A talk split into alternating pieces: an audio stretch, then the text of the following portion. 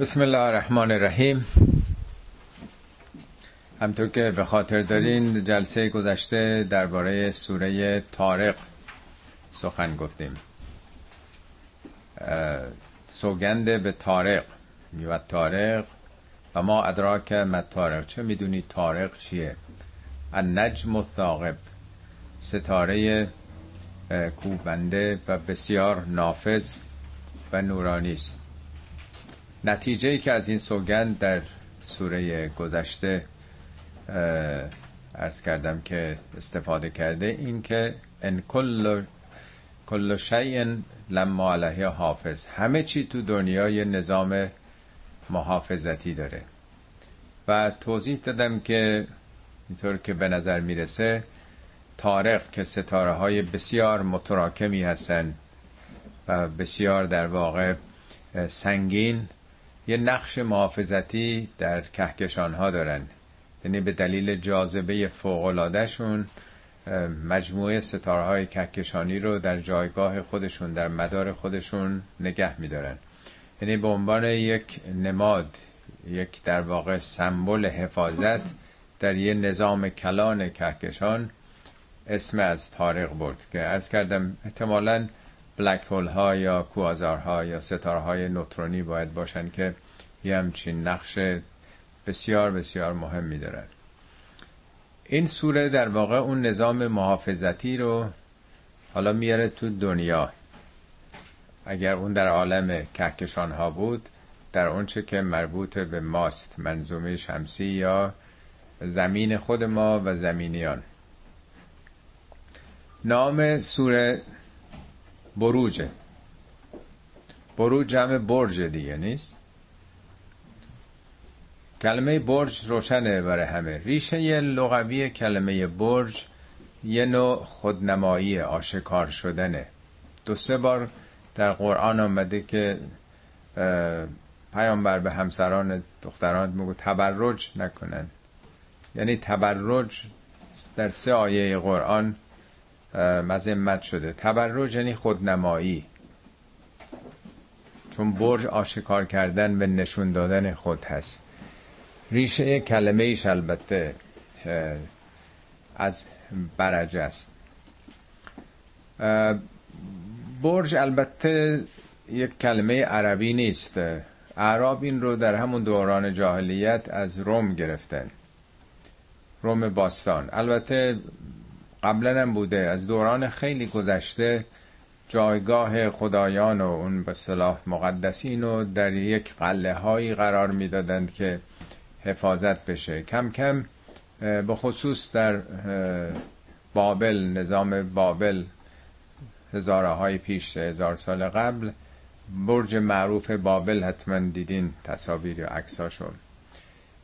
بیشتر در واقع بابلی ها رومی ها از این کلمه برج یا از این ساختار برج استفاده می‌کردن ریشه اصلیش برگوسه یا برگ.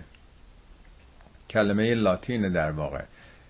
انتهای اسم بعضی از شهرهای اروپایی هم برگ دیگه مثل هامبورگ استراسبورگ. چون ساختمان اصلیش اون قله محافظتی برج و بارو بوده ولی چون عربا گاف ندارن برگ رو در واقع برج گفتن.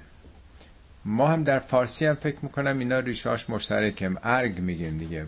برگ میگیم ارگ مثل ارگ بم. در واقع برگ یا برج که جنبش هم بروجه جنبه حفاظتی برای شهرها داشته. خونه ها که معمولا خشت و گلی بوده خونه های یه طبقه ساده آنچه که در واقع میمونده نسل ها بلکه قرن ها همین ارگ ها بوده برج ها بوده در واقع. معمولا هم بالای تپه می ساختن که در واقع حفاظت بیشتری داشته باشه دشمن نتونه دسترسی پیدا کنه. مردم در اطراف اون برج ها زندگی می‌کردن. وقتی دشمن مثلا گزارش داده می‌شد که داره نزدیک میشه می‌رفتن در اون برج های تو در تو. نمی‌دونم بم تشریف بردین ارگ بم و قبل از این زلزله دیده بودید یا نه.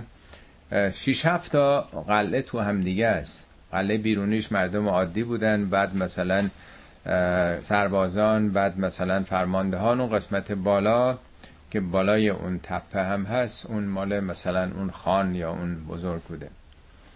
خب شما از بم چیزی تو ذهنتون گمان نمی‌کنم باشه ولی ارگ بم زیباترین در واقع نماد ساختمانی شهر بم بود دیگه.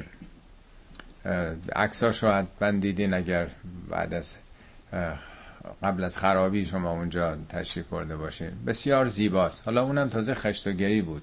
ولی شهرهای اروپایی این برج ها یا برگ اینا خیلی عظمت داشت با مساله ساختمانی سنگی. بنابراین برج یک جنبه محافظتی داشته برای حفاظت شهر. اون موقع هم که هواپیما و تانک و حرفا نبوده فقط سربازا می‌تونستن برن.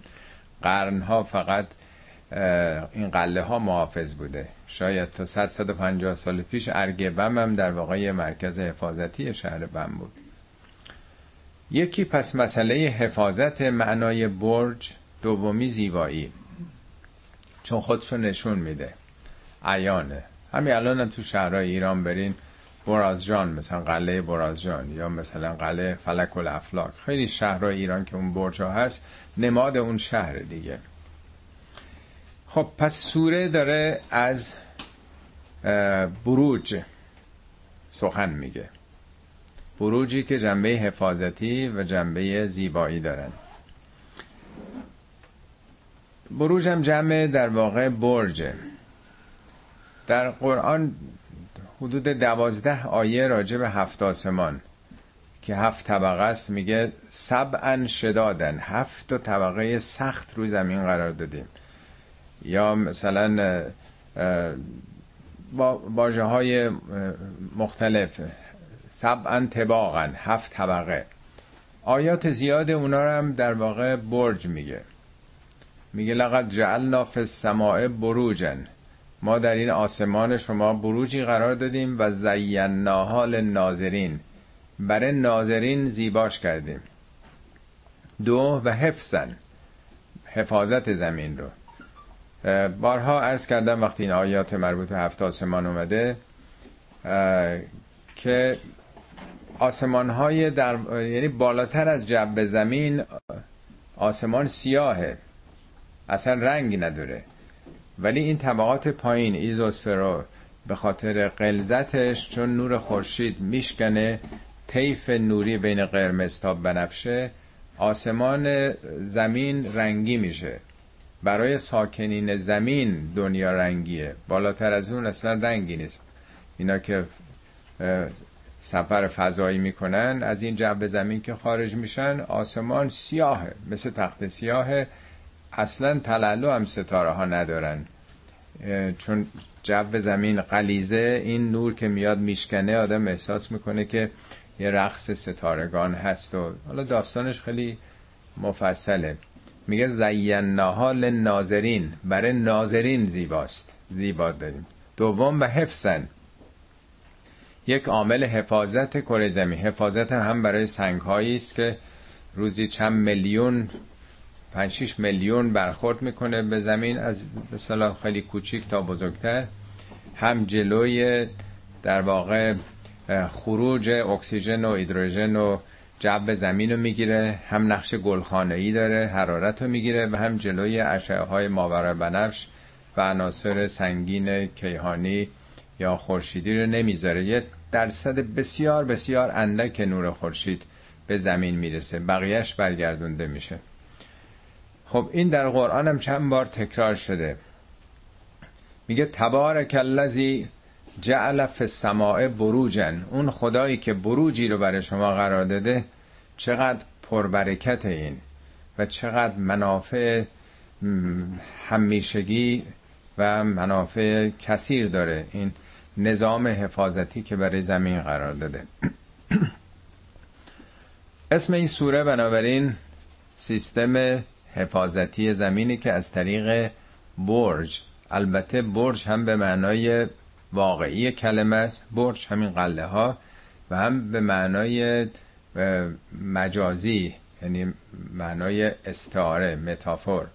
چون معنای کلمه آشکار بودن زیبایی و استحکامه هم برج معمولی هست و هم اون برج هایی که خدا در آسمان قرار داده که نظام در واقع فیلترهای جو هستش.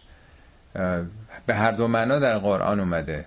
هم برجای معمولی میگه اینما کنتم هر کجا باشید مرگ سراغتون میاد. ولو کنتم فی بروج مشیده.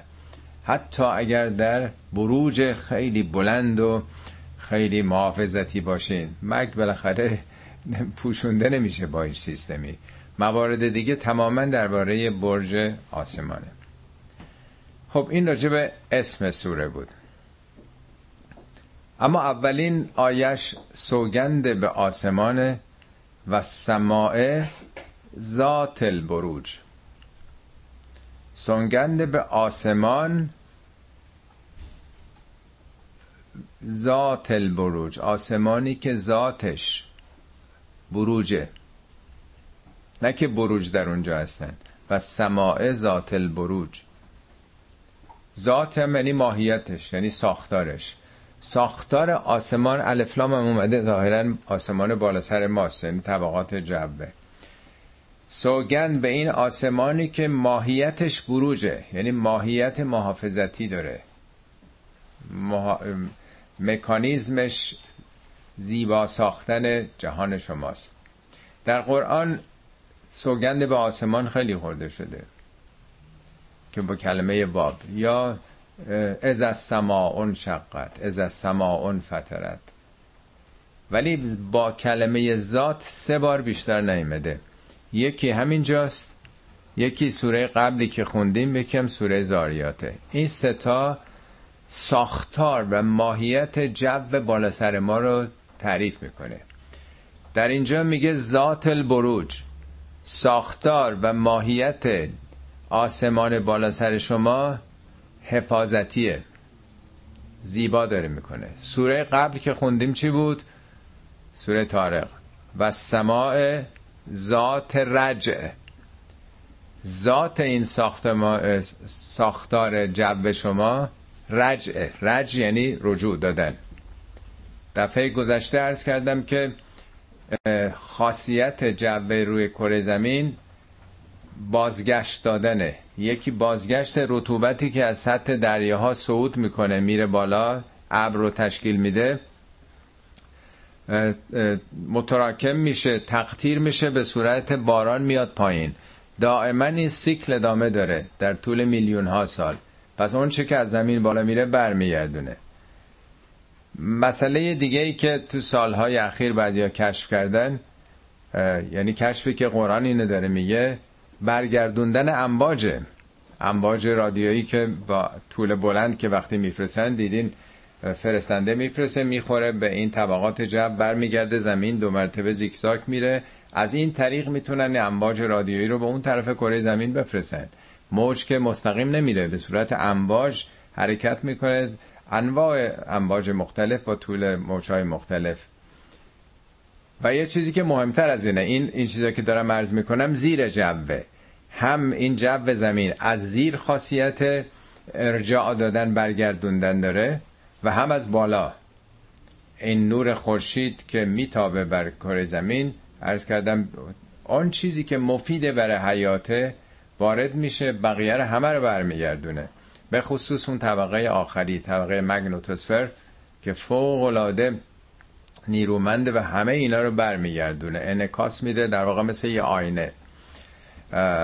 مگر چیزایی که استثناء نفوذ بکنن توی جو زمین که داستان مفصلی داره تو این کمربند ون الن گیر میفتن و دو سر قطب میسوزن که این پدیده آرورا که حتما دیدین فیلماش هم که دیدین بالا سر قطب شمال و جنوب همش رو آسمان مثل که چراغونه. همه ایناست که دارن در واقع ذراتی که میان گیر میفتن و همه اینا میسوزونه. فوق العاده نیرومنده. این سیستمی که برای حفاظت زمین در برابر پروتون های سنگین و اشعه های گاما و نمی‌دونم لاندا و چیزایی که بالاتر از مثلا نیاز کره زمین هست. خب پس سوره گذشته این ماهیت انعکاس دادن و برگردوندن جو زمین رو میگه تو این سوره هم باز مسئله حفاظت و اینی که ساختار حفاظت از حیات داره. در سوره زاریات هم میگه و سماع ذات الحبک. حبک تو کتاب های لغت میگن هر چیزی که محکم بسته شده باشه و زیبا باشه. مثل پارچه هایی که خیلی محکم خانم ها میبافن و درست می‌کنن. نمونه هاش تو کتاب المنجد ببینید دقیقا همین رو داره میگه. اونم در واقع به ماهیت بستن و محکم کردن و زیبایی بخشیدن هر سه تا آیه‌ای که در قرآن هست مجموعا هر کدوم از زاویه‌ای داره این نظام محافظتی رو بیان می‌کنه که عرض کردم. خب و سماع این اولین سوگنده. و سماع ذات البروج سوگند به این آسمانی که ساختار و ماهیتش مثل برج دیدبانی نگهبانی و حفاظت و مراقبته. مثل برج حفاظت شهرها. سوگند دوم ولیوم الموعود. سوگند به روز وعده داده شده. این سوره در اولین سال بعثت نازل شده. همون آغاز رسالت پیامبره. هنوز اسامی قیامت و اون صحنه ها به اون صورت نیمده فقط به عنوان یه وعده است. قبلا در سوره زاریات ظاهرا. میگه انما تو ادون صادق اون چه که وعده به شما داده شده که بعد از مرگ رستاخیز خواهد بود حتما درسته. صادقه. اینا دروغ نیست. و این الدین لواقع. نتیجه عمل حتما واقع میشه. هر کسی هر چه کشته باشه درو می‌کنه. هر عملی رو عکس عملی و نتیجه ای هستش. این سوگند دومه که حالا ارتباط اینا رو متوجه میشید بیشتر. سوم و شاهدن و مشهود.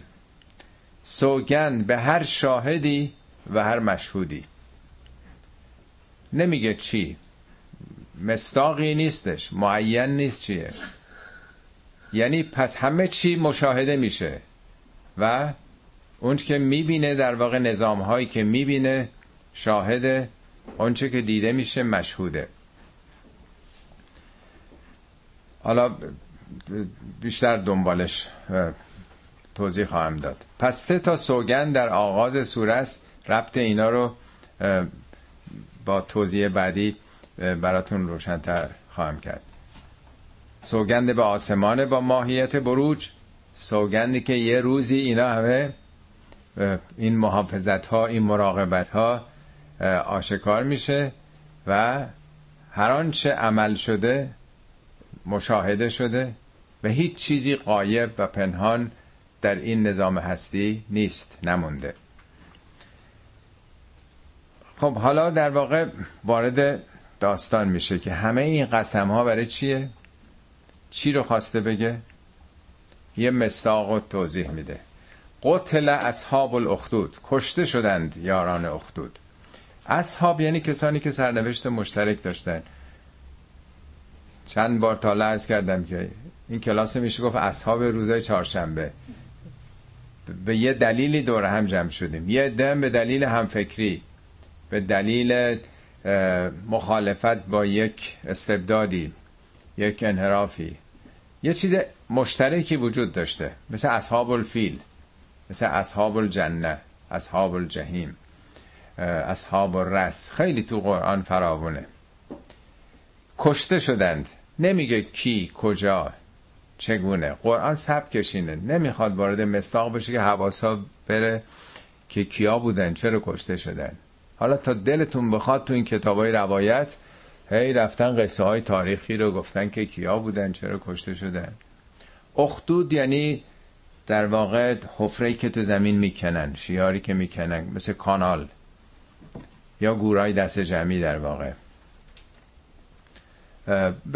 دخمه مثلا خندق گودال. پس یه دی کشته شدن در گودال ها قتل اصحاب الاخدود النار ذات الوقود با آتشی که وقود این اون گیرانه اون چیزی که مثل بنزینی که نفتی که بپاشن به آتش یا هیزومای فراوانی که داره. پس یه ای رو ای رو صدا کشتارهای دست جمعی در واقع در دخمه ها در گورهای دست جمعی آتش زدند. النار ذات الوقود از هم علیها قعود. اون هم که این جنایت ها رو انجام می‌دادن نشستن و دارن تماشا می‌کنن. از قدیم یادتون داستان گلادیاتورها رو فیلم های روم باستان که حالا اون موقع اون پایین به اون استادیوم ها این محکومین رو مینداختن بعد شیر و ببر و پلنگ به جونشون نام بالا میشستن کیف می‌کردن که چگونه اینا دارن کشته میشن. یا گلادیاتورها رو به جون هم مینداختن که اینا همدیگه رو بکشن. اینا مخالفین بودن دیگه. همیشه در طول تاریخ در واقع اینطوری بوده. شاید اولین کسی که لاقل از جنبه های دینی می‌شناسیم ابراهیم بود. به خاطر مخالفت با اون بتها و اون نظام عقب افتاده ارتجایی او رو نظام نمرود به آتش انداختن دیگه. یعنی از اون جاها در واقع آغاز شده. قصه هایی که مطرح کردن شاید معروفترینش داستان مسیحیان اولیه است. می‌دونید تا حدود دو قرن این مسیحی سختی کشته می شدن مخالفین اصلیشون هم درست نظام در واقع روم باستان امپراتوری بیزانس اونها حاکم بودن. ولی یهودی ها در واقع که اینها رو مرتد میشناختن که از دین یهود اینا ارتداد پیدا کردن. قبول نداشتن عیسی پیامبره. اونا نقش اصلی رو داشتن. در واقع چیزی که بیش از همه تعریف کردن البته ده ها داستان هست که هیچ کدوم دلیل نیست که حتما درست باشه. میگن پادشاه در واقع یمن زونباس که به دین یهودیت گرویده بود تعدادی از مسیحیان نجران نجران هم در یمنه در, در همون مملکت خودشونه. به جرم ارتداد که از دین یهود برگشتن اینا رو در حفره هایی قرار دادن و اینا رو آتش زدن. در مصنوی مولوی هم هست. یه داستان اون جهود که مفصل اینو توضیح داده. که اینا منظورم اینه در تاریخ ما هست حتی در مصنوی هم آمده این داستان آتش زدن مسیحیان. ولی این داستان به حال ادامه داره. در طول تاریخ همه جا بوده. لازم نیست دنبال یه مستاقی بریم. تا قرنها مسیحیان اولیه رو اینطوری میکشتن آتیش می‌زدن. وقتی مسیحیت به قدرت رسید خودش تا هزار سال مخالفین رو بعد آتیش زد. این داستان قرون وسطای مسیحیت. هم مخالفین رو میکشتن و آتیش می‌زدن و هم با یهودی ها چه کردن؟ اونا رو آتیش نزدن ولی در کوره های آتش دودی اون داستان نازی ها رو که خب می‌دونین دیگه. یعنی این قصه در واقع همیشگی تاریخ دیگه. استالین حدود 6 میلیون نفر رو اینا رو که تو جزایر کولاک اونجا چه بلایی به سر اینا آوردن مناطق سرد سیبری اونا رو کشتن. رای دور نریم همین اخیرا اون بلایی که این روحانیون در واقع برمه سر مسلمان آوردن. حتما در واقع دیدین عکساشو که این در واقع روستاهای مسلمان های روهینگی ها رو اینا رو همه رو آتیش دادن. یه عکسی که همه اینا زغال شدن. سیاه همه رو و بعدم این روحانیون در واقع بودایی بالا سرشون مثل این که افتقار همین بودایی ها که نماد صلح هستن. یعنی تو همین دوره تا قرن 21 هم می‌بینیم که چقدر راحت آتیش می‌زنن. همشون هم دقیقا تو دخمه ای بود. جنازه ریخته بودن که با بلدوزر روش خاک بریزن. کاری که آیسس می‌کنه داعش در واقع. غیر از اینه. حالا به جایی که بسوزونن با تیر در واقع میسوزونن و همه رو در خاک می‌کنن. انواع مختلف. اسرائیل هم وقتی که بمب های ناپالم و انواع بمبای دیگه تو سر مردم فلسطین و جای دیگه میریزه یا امریکا که با هواپیمای بدون سرنشینش در پاکستان و در افغانستان همینه دیگه. کشتن آدم ها کشتن اقلیت ها کشتن کسانی که ما رو قبول ندارن. همه جای دنیا بوده. حالا لازم نیست دنبال مستاقش بریم. کیا بودن؟ قرآن داره یه اصل کلی رو میگه.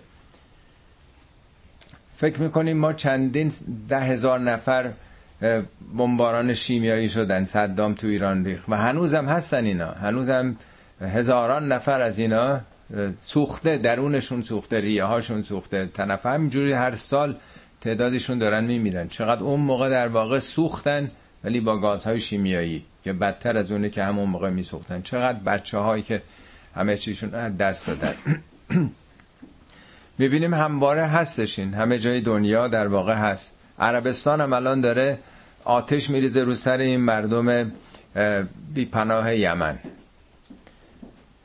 پس داره یه اصل کلی رو مطرح می‌کنه. قتل اصحاب الاخدود در این گوره های دست جمعی اینا رو مدفونشون کردند. اینا رو به آتش کشیدن. حالا آتش هم انواع مختلف داره دیگه. حالا 1400 سال پیش که داره میگه بمب شیمیایی یا این حرفا نبوده. و خودشون هم تماشا می‌کردن اینها رو. یه کتابی بود همون اوایل انقلاب یا قبل از انقلاب در فکر کنم بعد از اون بود. زندگی جنگ دیگر هیچ مال اوریانا فالاچی بود. یه مصاحبه کرده بود با یک خلبان بمبافکن امریکایی و خودش هم رفته بود بالا موقعی که بمباران می‌کرد. خیلی قشنگ خودش معروف بود دیگه اوریانا فالاچی. میگه بمب که میریخ این بمبای به صلاح آتش دا می‌گفت مثل مورچه ها اینا فرار می‌کردن. بعد از اون بالا داشتیم می‌دیدیم همه دارن آتیش می‌گیرن. خونه ها تمام روستایی های ویتنام. پیشرفته ترین کشورهای دنیا. می‌گفت اینم مثلا انگار نه انگار. می‌گفتم تو کتابش اینا رو همه رو نوشته. تو ناراحت نمیشی؟ میگه نه خب دیگه بالاخره کار ما همینه دیگه. شغل ما همینه. تماشا می‌کرد که چقدر موفق داره میشه. این کار رو داره می‌کنه.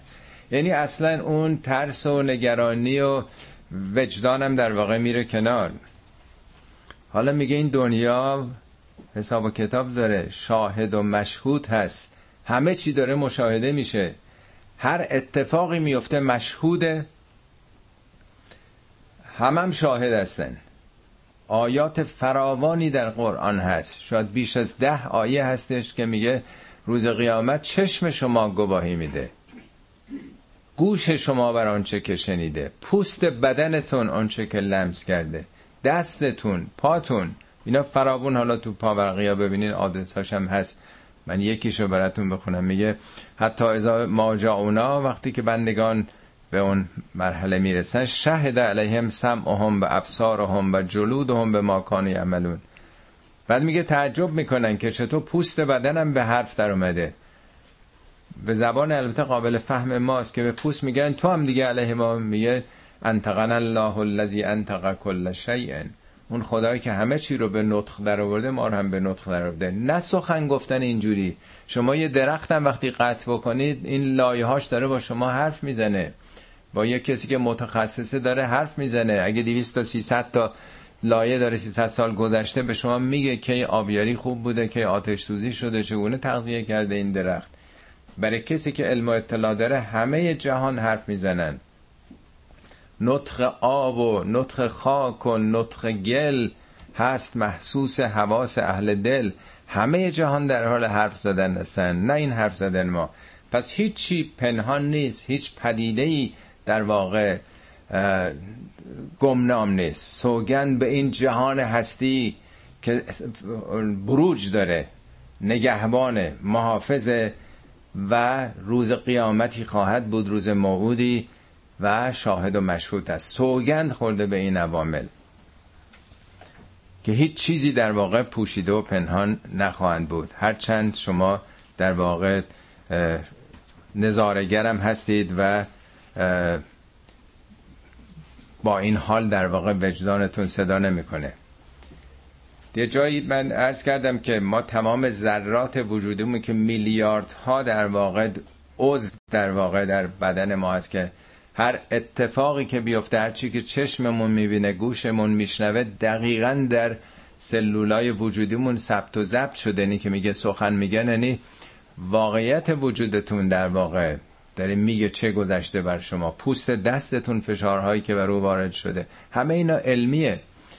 امروز من اتفاقا یعنی چون کسی به من ایراد گرفت گفتش که این حرفی که شما می‌زنید ما وقتی که مردیم حتی نه تنها سلولامون این دی ان امونم این به اصطلاح ساختارم این تجزیه میشه تو خاک. همه چی از بین میره چیزی نمیمونه. امروز یه مقاله خوندم البته جدید نیست تازه دست من رسیده بود. خیلی قشنگ نشون میده که اطلاعات کجا میره. یه نوشته ایست از ولفاگانگ پاولی این جایزه نوبل فیزیک رو گرفته بود در وسط های قرن گذشته. میگه هر چیزی در جهان ارتعاش مخصوص به خودشو داره. همه الکترون ها میگه سه تا ویژگی دارن که در واقع سطح انرژیشونه مدارشونه ما اون چرخش دور مدار که یه در واقع یه عدد کوانتومی برای هر الکترونی در واقع تو دنیا وجود داره. میگه هیچ دو الکترونی در جهان هستی دارای عدد کوانتومی یکسان نیست. هیچ جای جهان میگه حتی در تمام کهکشان ها شما نمی‌تونید یه اگه یه چیزی توی مثلا مثال می‌زنه میگه یه سیب مثلا یه سیب که در واقع میلیاردها در واقع الکترون داره. این الکترونی که این سیب داره در هیچ جای جهان هستی دیگه مثل او پیدا نمیشه. حالا میگه اگه این سیب و یه ذره بخواین تمیز کنین دستمال روش بکشین در واقع این مغناطیسی که در واقع به وجود میاد تاثیر روی اون می‌ذاره. باز این عدد هم عوض میشه. میگه هر الکترونی ارتعاش مخصوص به خودشو داره. هر شیعی در جهان در واقع یک ما فکر کنید تو ماده است که اگه این به خاک رفت حالا این که بین میره. از کجا میره؟ میگه همه چی در حال ارتعاشه. میگه دو تا الکترون یک چیز رو جدا می‌کنین با دستگاهی مخصوصه. یکی رو من دو سه متر اون طرفتر. هر کاری که روی الکترون بکنید یه الکترون این ارتعاش اونم خواهد داشت. یعنی حتی یه الکترونی که دیگه اینا ذراتی که اصلا دیدم نمیشن که اینطور با هم در واقع ارتباط دارن. میگه که وقتی که میگه همه الکترون ها در واقع با هم ارتباطن این ارتعاش هست میگه که بله وقتی یک سیب با یک استکاک کوچک تغییر پیدا می‌کند بنابراین من وقتی فرزندم را در آغوش می‌گیرم و میبوسم یا وقتی که همسرم را میبخشم یا وقتی به همسایم ناسزا می‌گویم یا وقتی دست خودم را خارش می‌دهم میگه اینا به صورت زنجیری این تأثیرات ارتعاشات تو جهان داره. چطور فکر می‌کنین اعمال آدم چه بد یا خوب؟ اینا دیگه رفت و از بین رفت نمی‌بینیم. حالا بحث مفصل این یک کتابی به نام جهان هولوگرافیک که کاملا این ارتباط همه جهان رو داره به هم توضیح میده. آخرش میگه که همه جهان هستی به هم مربوط است. تمام انرژی هایی که از شما ساطع می شود به شما برمیگردد. این اصلا دینی نیست این بحث کتاب.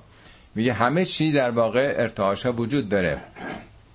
حتی بلک هول ها که این ستاره هایی که بلعیده میشن میمیرن و تو تمام اطلاعات اینا در واقع به بیرون میاد. هیچ اطلاعی از بین نمیره. اینم که میگه قسم به شاهد و مشهود که تو دنیا هیچ چیزی در واقع معدوم شدنی نیست. هیچ اینفورمیشنی از بین نمیره. خب پس در واقع اون سه سوگند مقدمه برای هشدار به انسان هاست که همینجور می‌کشین و آتش می‌زنین و از بین می‌برین. فکر می‌کنین کی دید کی ندید کجا مشاهده شد. همه چی مشاهده میشه و خودتونم چشمای خودتون سلولای چشم خودتونم شاهد این کارها هست که نشستین و تماشا می‌کنین. و هم علا ما یفعلون بالمؤمنین شهود. خودشون شاهد بودن منچه که داشتن انجام می‌دادن. میکشتن این مؤمنین. حالا مؤمنین دوران فرض کنید حضرت موساس اونایی که ایمان آوردن فرعون اینا رو دست و پاشون در جهت عکس هم قطع می‌کرد به دار می‌زد میکشت اینا رو. و هم زمان حضرت عیسی نسبت به مسیحی ها و خود مسیحی ها نسبت به مخالفین و همینطور ادامه داره تا زمان ما. میگه خودشون هم شاهدن. چون شاهدن پس خودشون شاهدن هستن. در وجود خودشون دیدن اینا رو. همونا مدرک سند جرمه. در وجود خودشون. لازم نیست از جای دیگه مدرک بیاد. حالا چرا این کارو می‌کنند؟ چرا کردن این کارو؟ و ما نقمو منهم الا ان یؤمنوا بالله العزیز الحمید. جرمشون چی بوده؟ جرمشون فقط عقیده فقط آرمان. حالا یه ذره دنیا پیشرفت کرده به ظاهر در بعضی از کشورها خب دیگه آزادی مذهب وجود داره. چند وقته؟ اونم تا کجا وجود داره؟ یه زواهری لاقل هست. ولی آیا هنوزم مساویه؟ تو همین امریکا تا پنجاه سال پیش سیاه ها می‌تونستن تو رستوران سفید پوستا برن سواری اتوبوس بشن. چه بلاهای سر اینها میامده خیلی عقب نریم. پیشرفته ترین کشورها. جرمشون چیه؟ و ما نقمو منهم. نقمه یعنی انتقام کشیدن. یعنی در واقع شکنجه دادن. جرمشون چی بوده؟ جرمشون این بوده که به خداوند عزیز و حمید اینا ایمان آوردن. نه به ابرقدرت ها فرعون نمی‌دونم نمرود قیصر دیگران. حالا چرا اینجا نگفته ان یومن بالله الرحمن الرحیم بالله نمی‌دونم غفور الودود عزیز الحکیم. این همه اسم خدا داره. از بین این اسما چرا این دوتا را برده؟ عزیز مبالغه عزت عزت یعنی ابرقدرتی معنای عزت یعنی اون چی که بالاتر از همه است. ابرقدرت. در ترجمه ها مثل فرادست. دستش بالای همه دست هاست. در زبان عربی یه زمینی که بلنده هیچ وقت آب بر او مسلط نمیشه اونم ازاز بهش میگه عزیز مصر یعنی ابرقدرت مصر یعنی فرعون. اینا قبول نداشتن قدرت های روزگار رو. ابرقدرت ها رو دیکتاتورها رو. می‌گفتن اونه. به اون ایمان آوردیم. او عزیزه. بعدیش حمید. حمید یعنی شایسته حمد. همواره در طول تاریخ انتظار داشتن حمد و سنا و تملق قدرتمندان رو بگن. شعرهای بزرگ ما بیش از 90 درصد شعرهای ما جیرخار قدرت های حاکم بودن. باید حمد و سنای اونا رو می‌گفتن حقوق ثابت ماهیانه که نبوده تا پول بهشون بدن. چه قلوب های راجع به اینا کردن. چقدر مردم برای که زنده باشن مجبورن که حمد و سنای بزرگانه بکنن تملق بگن. ولی اینا نمی‌خواستن تملق بگن. می‌گفتن حمد منحصر به خداست عزت از آن خداست. ان العزت لله جمیعا عزت دربست از آن خداست. او سرمنشه قدرته. اگرم دیگران دارن اعتباری موقت محدود نسبیه. گناهشون همین بود. شبیه این آیه در سوره هفتم انعام اومده اعراف اومده راجب کسانی که به موسی ایمان آوردن. فرعون میگه بدون اجازه من ایمان آوردین آمنتم له قبل ان آذن لکم. بدون اجازه من ایمان آوردید جالبه. ایمان که امر قلبیه باید اجازه آدم بگیره. از ابرقدرت یعنی حتی اعتقادات. و دل آدمم باید وابسته باشه. فکرم نباید غیر از اون بکنه. میگه خب حالا بهتون نشون میدم. همه رو می‌کشم سرتون رو می‌برم دست و پاتون رو قطع می‌کنم. اونا میگن که از ما فقط به این دلیل داری انتقام می‌کشی. موقع که حقیقت اومد و سخنان موسی رو شنیدیم ما ایمان آوردیم. گناه ما چیه؟ مگر چیکار کردیم؟ بعد دعا می‌کنن ربنا افرق علینا صبرا و توفنا مسلمین. قبلش میگن لا زیره انا الی ربنا منقلبون. هیچ باکی نیست. ما دیگه منقلب شدیم ما زیر و رو شدیم. ما با آفریدگارمون ایمان آوردیم. بعد دعا می‌کنن خدایا به ما تحمل بده. ما رو در حالی که تسلیم توییم نه تسلیم فرعون بمیران نمیگن ما رو نمیران ما زن و بچه داریم گرفتاری داریم. مهم نیست ولی تسلیم تو بمیریم نه تسلیم به او. اینا تاریخ در واقع. داستان زندگی بشر در طول تاریخ گذشته. چرا آدم ها رو اقلیت ها رو از بین می‌برن؟ چرا به عنوان ارتداد در طول تاریخ و همکنون در جمهوری به نام اسلام کسی که قبول نداشته اون حرفا رو به عنوان مرتد می‌کشن؟ کجای قرآن ما این حرفا رو داریم؟ اینا همین داستانه. قفلت از اینه که و سماع ذات البروج و یوم الموعود و شاهد و مشهود. این اصول باور ندارن. کیه اون کسی که عزیز و حمیده؟ الذی له ملک السماوات والارض ملک آسمان و زمین لهو لهو که اول اومده انحصار میرسونه. اینا مالک نیستن. ملک یعنی فرمان روایی یعنی پادشاهی. اینا که پادشاه نیستن اینا فرمان روا نیستن. ملک آسمان ها زمین فرمان روایی و پادشاهی جهان هستی منحصر به اوست. والله علی کل شیء شهید. خداست که بر همه چی شاهد حاضر ناظر آگاهه نه این دستگاه امنیتی و اطلاعاتی که پرونده همه رو دارن و فکر می‌کنن که بر همه شاهد و ناظرن هر کار دلشون بخواد بکنن. ان الذين فتنوا المؤمنین والمؤمنات اونهایی که مردان و زنان مؤمن رو شکنجه میدند. ثم لم یتوبوا دست بر نمیدارن توبه نه اینکه توبه برن تو خونه شب پیش خدا توبه کنن. توبه یعنی برگشتن یعنی تغییر شیوه دادن یعنی عوض شدن. فلهم عذاب و جهنم و لهم عذاب الحریق. اینا عذاب جهنم دارن و عذاب حریق.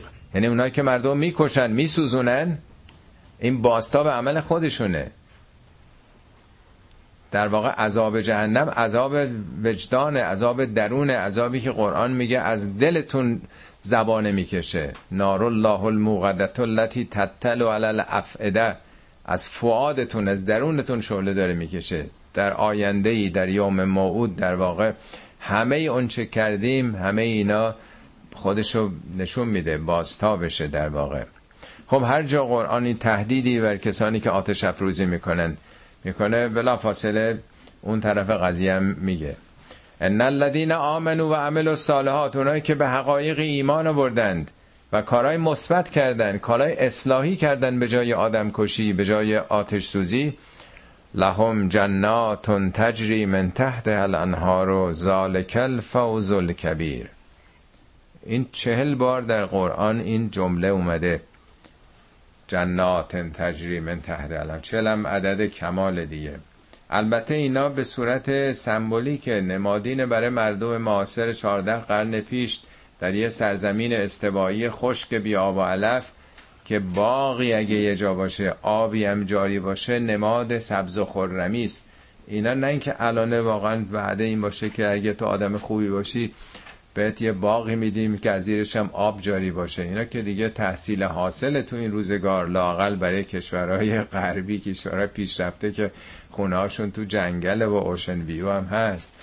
اینا نمادین در واقع. در جای دیگه قرآن میگه من تحت هانی تحت اختیار اوناست. یعنی زندگی سبزی خواهید داشت. زندگی سرشار از سبزی و تراوت و تولید در واقع.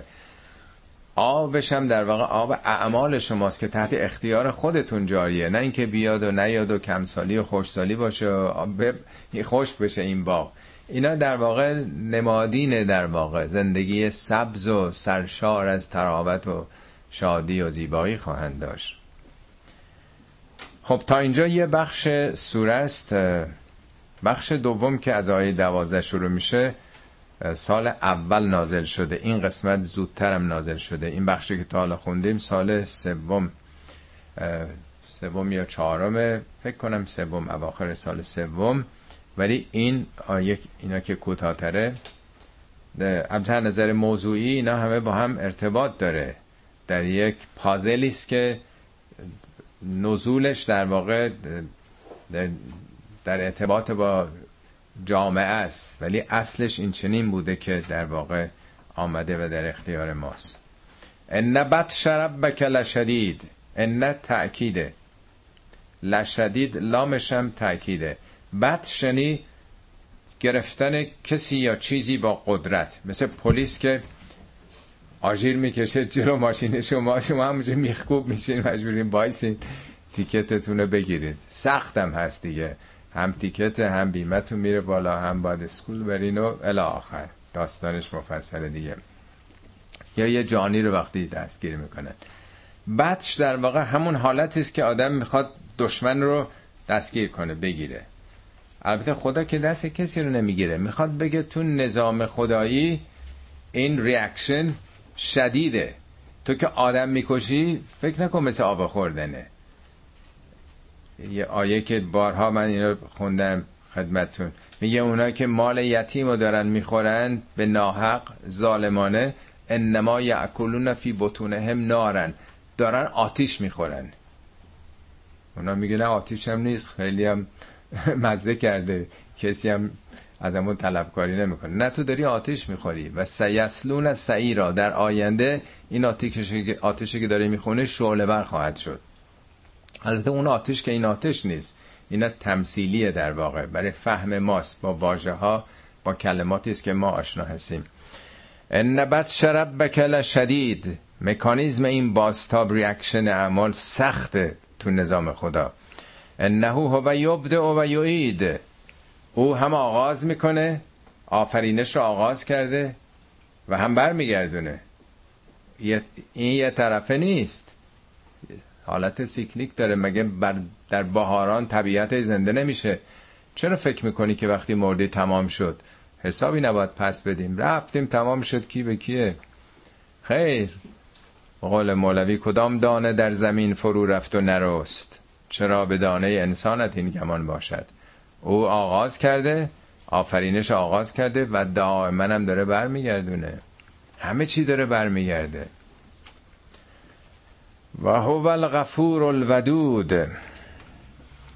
درسته که میگه نبت شرب بکل شدید ولی خداوند غفور و ودودم هست. غفور یعنی آمرزنده. هر کاری کردی هر کاری کردی اگه برگردی پاک شده. میگه نب عبادی پیامبر به بندگان من خبر بده. نب عبادی انی انا الغفور الرحیم. من غفور و رحیمم و ان عذابی هو العذاب الشدید. عذابم هم شدیده غفور و رحیم صفته. ولی عذاب منم شدیده اون صفت نیست.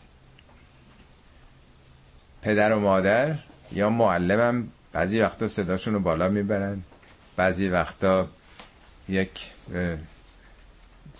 هشداری میدن یه دادی می‌زنن یه تنبیه می‌کنن. ولی این صفتشون نیست. معلم علل اصول آمده برای تعلیم و تربیت. آرزوش اینه که قبول بشن همه. ولی حکمت هم ایجاب می‌کنه نمره هر کسی رو به خودش بده. اگر کسی اون شرایط رو احراز نکرده باشه قبولش نمی‌کنه. اونم عذاب می‌کشه. آبروش میریزه. هم عمرش سرمایش همه چی از دست رفته. ولی صفت معلم نیست. این ضرورت تعلیم و تربیته. پدر و مادر هم اگه با بچه ها گهگاه یک در واقع تغییری می‌کنند این صفتشون نیست. ولی این رو هم دارن. به بچه ها میگن که من عاشق تو هم برای تو دارم زندگی می‌کنم. ولی بخوای کار خلاف و خطام بکنی باید موافق نیستم. عکس عمل نشون میدم بارها در قرآن این آمده. هیچ جای قرآن عذاب و عقاب و جز صفات خدا نیورده. هر جام که در واقع داره یک تهدیدایی میگه عمل خودتونه باستاب خودتونه نمره خودته در واقع. خدا هم قفوره و هم ودوده. قفور مبالغه قفرانه. قافر نیست قفوره بی نهایت پاک کننده. غفر همینی پاک کردن خونسا کردن. ودود مثل مودت. مودت چیه؟ عشق در واقع. قرآن میگه از خود شما برای خودتون همسرایی قرار دادم و جعل بینکم مودتا و رحمتا بین دختر و پسر بین زن و شوهر مودت رو قرار مودت چیه؟ غیر از اون دوست داشتن و عشقه دوم رحمت یعنی دلسوزی. خداوند دوستدار شماست. کلمه عشق اون معنا تو قرآن نیمده تعبیر امروزیش. شما رو دوست داره. دوستدار بندگانه. چطور ممکنه که عذابشون بکنه؟ عذاب عمل خودته که دامنتو می‌گیره. تو نظام هستی. ببین همه داره نشون میده در برابر دیکتاتورایی که در واقع چگونن. میگه بابا خدا که داره اینا رو بهتون میگه او غفور و رحیمه. او تنبیه نداره مثل جباران. زل عرش المجید. اونا که عرش از اصطلاحات قرآنی است عرش به معنی سیستم حکومتی. به اصطلاح نظام اداره کننده. تو فارسی هم میگیم فلانی رو از تخت پایین کشیدن از تخت قدرت. یعنی هر وقت پادشاه می‌خواد فرمان بده میره پشت میز کارش دیگه نیست؟ بقیهش تو کاخشه پیش همسر فرزندانشه. ولی موقع که فرمان میده در واقع میگن عرش. عرش خدا یعنی نظام مدیریتی جهان. اصلا کلمه عرش یعنی تخت بلند. این در واقع کلمات عادی سیه این کلمات مثلا معنوی که وجود نداشته موقعی که آیات قرآن اومده کلمات رو مردم برای زندگی روزمره خودشون ابداع می‌کنن. عرش خدا یعنی نظام مدیریت خدا خیلی مجید یعنی بلند خیلی خیلی خیلی بالاست. نه نظر ارتفاع. یعنی خیلی گرامیه خیلی بزرگوارانه است. در جای دیگه قرآن میگه الرحمن علل عرش استوا کی پشت ماشین جهان نشسته؟ الرحمن. نمیگه الله. الرحمن رحمان یعنی رحمت عام. یعنی کسی که داره جهان اداره می‌کنه با رحمت داره اداره می‌کنه. و رحمت کلتی وسعت کل شی. رحمت تو همه جهان رو گرفته. مثل یه ابریست که همه جا رو گرفته. رحمانیت سیستم رحمانیت حاکمه. نه سیستم استثمار خلق. نه سیستم در واقع سرمایداری امپریالیزم. همین امروز تصویب شد این قانونی که مالیات پولدارا رو نصف بگیرن. این سیستم رحمانیت یا سیستم در واقع حمایت از سرمایدارانه هر چی بیشتر نظام های کپیتالیستی نظام های در واقع امپریالیستی. سرمایداری همینه دیگه. اونا به حال صدها مؤسساتی که به حال میرن و صحبت می‌کنن و لابی می‌کنن و همه هم در واقع سیر می‌کنن و میدن به اون کسانی که باید تصمیم بگیرن. سیستم خدا سیستمی بر اساس رحمانیت. اگه اینا ادعا می‌کنن عرش ما نظام ما خیلی بالاست زل عرش المجید عرش خدا نظام حکومت خدا اون مجیده. مجیدم در واقع باب فعیل یعنی بی نهایت بالاست قابل مقایسه نیست. فعال لما یرید. در قرآن هشت بار اومده که امر خدا چگونه است؟ انما امره اذا اراد شیئا ان یقول له کن فیکون. خدا هر چی رو هر چی رو اراده بکنه همون میشه. مقدمات نمی‌خواد. اگر اینا خیلی به خودشون متکیان مطمئنن مغرورن که ما هر چی که بخوایم همونطور میشه امر امر ملوکانه است امر آقایونه به فرمان ما داره. امور میگرده خدا فعال ما یوریده چه اراده بکنه میشه. این استمرار هم داره یورید مزاره در واقع. حالا یه مستاق تاریخی رو باز بر برمیگرده به اون در واقع اول سوره داستان اون کشدارها و آتش زدنها و گورهای دست جمعی. هل عطا که حدیث الجنود؟ حالا دوربینه می‌بره رو تاریخ در واقع. داستان سپاهیان رو شنیدی؟ هل عطا که برای تو اومده؟ حدیث الجنود جنود جمع جنده جند یعنی ارتش یعنی لشکر. فرعون و سمود حالا اینا 1400 سال پیشه نمیگه ارتش نمی‌دونم. این ابر قدرت اون ابر قدرت. فرعون و سمود فرعون در قرآن نماد تفرعون تکبره ارتشی داشت که خب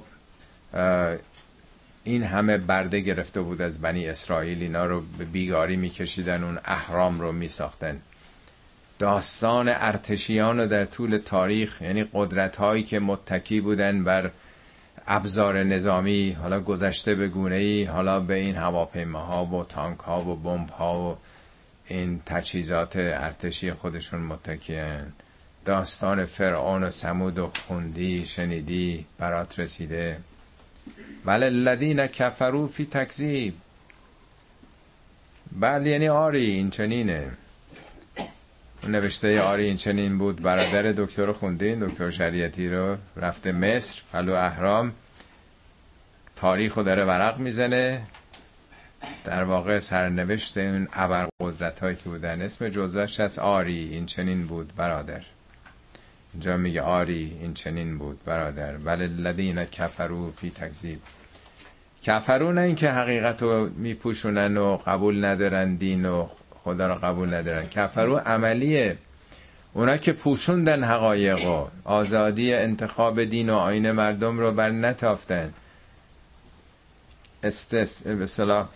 استفاده از کلمه کافران در قرآن خیلی فرق می‌کنه. با امروز دادن فکر کنه هر کسی که مسلمون نیست یا حرفای ما رو قبول نداره کافره. کافران کیا بودن زمان پیامبر؟ همونا که بت میپرستیدن و این کسانی رو که به خدا یکتا باور آوردن اینا رو میکشتن شکنجه می‌دادن. ابو سفیان ها ابو جهل ها و سیزده سال اینا رو شکنجه دادن و کشتند. پیامبر مجبور بود اینا رو بفرسته حبش و این برونبر که جونشون نجات پیدا بکنه. اینا عملا کافر بودن نه اینکه یه عقیده دیگه داشتن. بعدم که سال سیزدهم خودشون شبانه ترک کردن مکه رو مسلمان ها فرار کردن که کشته نشن. تو مدینه هم دست از سرشون بر نمی داشتن. الذین کفرو همینا هستن در طول تاریخ. آدم کشایی که آتیش می‌زدن دیگر نه اینکه حالا کسی اعتقاد دیگه ای داره کاری به کار دیگران هم نداره. عقاید خودشو داره. کجا قرآن گفته که با اینا حتی بگین بالا چشمت ابروه؟ میگه لکم دینکم ولی دین. دین شما برای خودتون دین من برای خودم. اصلا مسئله فرق می‌کنه با اونچه که امروز تلقی می‌کنن. بله الذین کفرو فی تکذیب اینایی که منافعشون ایجاب می‌کنه که سرکوب بکنن اینا در تکذیبن.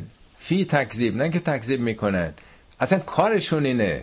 کارشون انکار هر چیزی که با منافع طبقاتی و قدرت حاکم خودشون در تضاد قرار گرفته باشه. لاقل امروز که اینا رو خیلی روشن داریم می‌بینیم اونچه که تو دنیا داره میگذره. این بلاهایی که سر کشورهای ضعیفتر دارن در میارن. این اصلا قبول ندارن حقایق اگه برای یه نمی‌دونم پرنده یه حیوان کوچیکی یه جا گیر کرده باشه صدها هزار دلار حاضر خرج بکنن ولی صدها هزار هم خیلی راحت در واقع با بمب از بین می‌برن. اونا در متن تکسی منافع در واقع ملت مطرح هستش. والله من ورائهم محیط فکر نکنن که حالا سوارن و می‌زنن و می‌کشن و می‌برن و همه چی هم تمام شد. خدا از ورای اینها فوق اینا محیطه. بر حالا اینا فکر می‌کنن بر جان و مال مردم مسلط هر غلطی دلشون خواست می‌تونن بکنن. حالا چه بر ملت های دیگه چه بر ملت خودشون. مسئله خیلی گسترده است. اتفاقا بیش از در واقع دیگران درد اصلی تو دنیای امروز فشارهایی است و مشکلاتی است که قدرت های حاکم بر ملت خودشون روا دارند اونها رو در واقع مسلط بر جان و مالشون کردن. میگه خدا بالا سر شماست. والله من ورائهم محیط بل هو قرآن مجید. فی لوح محفوظ. خب این سخنان از قرآن دیگه. آخر این سورم برمیگرده. بل یعنی خیر. این حرفا نیست که دلت هرچی خواسته و هر کاری خاصی کردی. سوزندی و زدی و کشتی و کشتار دست جمعی هم کردی. خدا محیط بر شماست. اینها قرآن یعنی خواندنی. کلمه قرآن در واقع مستره. اگه به این کتابم میگن قرآن چون نحوه ارتباط با خدا با خواندن کتابشه. اصلا معنای قرآن یعنی خواندنی متن خواندنی. این حقایق باید بخونی. خواندنی است در این کتابه. اونم مجیده. مجید همطور که ارز کردم وقتی که عرش خدا رو میگه مجید قرآنم مجیده. در عرش البته اون آیه عرش مجید به الله برمیگرده. شاید من اشتباه گفته باشم عرش خدا بالاست. این صفت مجد در واقع به خدا برمیگرده اینجا به قرآن در واقع. بل هو قرآن مجید. خب حالا این قرآن اگه قرار باشه که سخن پیامبر باشه برداشت های پیامبر باشه افکار او باشه اندیشه های او باشه درباره مشکلات و مسائل زمانش. اون, هم، اون چیزی هم که گفته در قرآن باستاب علم زمانه بوده باشه. یعنی نگردیم دنبال این که اینا علمی هست یا نیست. نگردیم دنبال این که بروج چیه. چه معانی داره. سیستم آسمان و بروجی گذاشته شده. ای بگیم که بابا 1400 سال پیش که این خبرها نبودش. 100 سال پیش هم نبود از موقع که این بالون ها ساخته شد و رفت بالا و دیدن چه خبره جبر رو شناختن. 50 ساله که فهمیدن چه خبره. سیستم های محافظتی جب زمین رو اولین پرواز فضایی که داشتن مدیر اون پروژه تحقیقاتی ون الن این رو کشف کردین. کمربندهای ون الن به نام او هم ثبت شده که این طبقه مغناطیسی زمین چطور حفظ داره می‌کنه زمین رو در برابر پرتوهای سنگینه که اینا همش جدیدن کشف شده. خب بعضی میگه نه این حرفا اینا مسائلی است که خب پیامبر اینا همون بازتاب دهنده زمان خودشه. ولی اینجا میگه بل هو قرآن مجید. این خیلی مجیده. بالاتر از این حرفاست. قرآن ابطال ناپذیره. حرفای اون زمانه هزاران بار باطل شده. فکر و خیالات مردم 1400 سال پیش بوده. قرآن یه امر نسبی بشری نیست. قرآن مجیده در واقع. اصلش کجاست؟ فی لوح محفوظ. در لوح محفوظه لوح در واقع این کلمه سه بار راجب الواح موسی اومده. میگه القل الواح و فی نسخته ها هدن و رحمتن. الواح اون در سنگای صاف حک می‌کرده. نیست؟ هر چیزی که صاف باشه. قرآن هم اوائل در پوست آهو در کتف مثلا شطور در نمی‌دونم چیزایی که صافی که بوده. کاغذ که آخه اون موقع که نبوده سنت کاغذ نبوده یه جای صاف باید باشه تا بنویسن. هر چی که صافه. قرآن اول در صحیفه های ذهن در حافظه ها ثبت شده. بعدا به صورت مکتوب از دوران فرض کنید خلفای دوم سوم بعد عثمان به خصوص. نوشته شده. نوشته شده و البته شاید تو این اتاق جا می‌گرفته یه قرآن چون مثل حالا کاغذ نازک که نبوده. حالا دیگه تو دیویدی و سیدی و وسایل الکترونیک. کجا حفظ شده اینا؟ حالا خیلی فکر کنند لوح محفوظ یه جای دیگه است. پیش خداست. چه بسا این اطلاعات حتما یه جایی هم هست. از دست ما خارجه. ولی تو همین دنیا حفظ شده. در لوح محفوظ ذهنیت ها آنچه که مکتوب شده و آنچه که امروز پرفروشترین کتاب در دنیا. البته من شنیده بودم که قرآن ولی یکی از دوستان گفت که نه انجیله که حالا تو اینجا ما نوشتیم که بعد از انجیل. البته هیچ کدومش معلوم نیست چون هیچ وقت ثبت و ضبط در این 1400 سال نشده.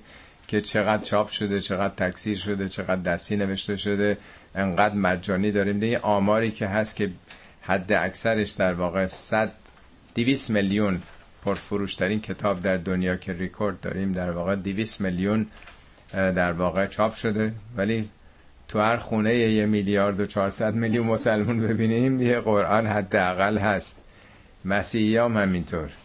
بنابراین اصلا قابل مقایسه با کتاب های بشری که چاپ شده نیسته و چه بسا تو خونه حتی چند تا باشه.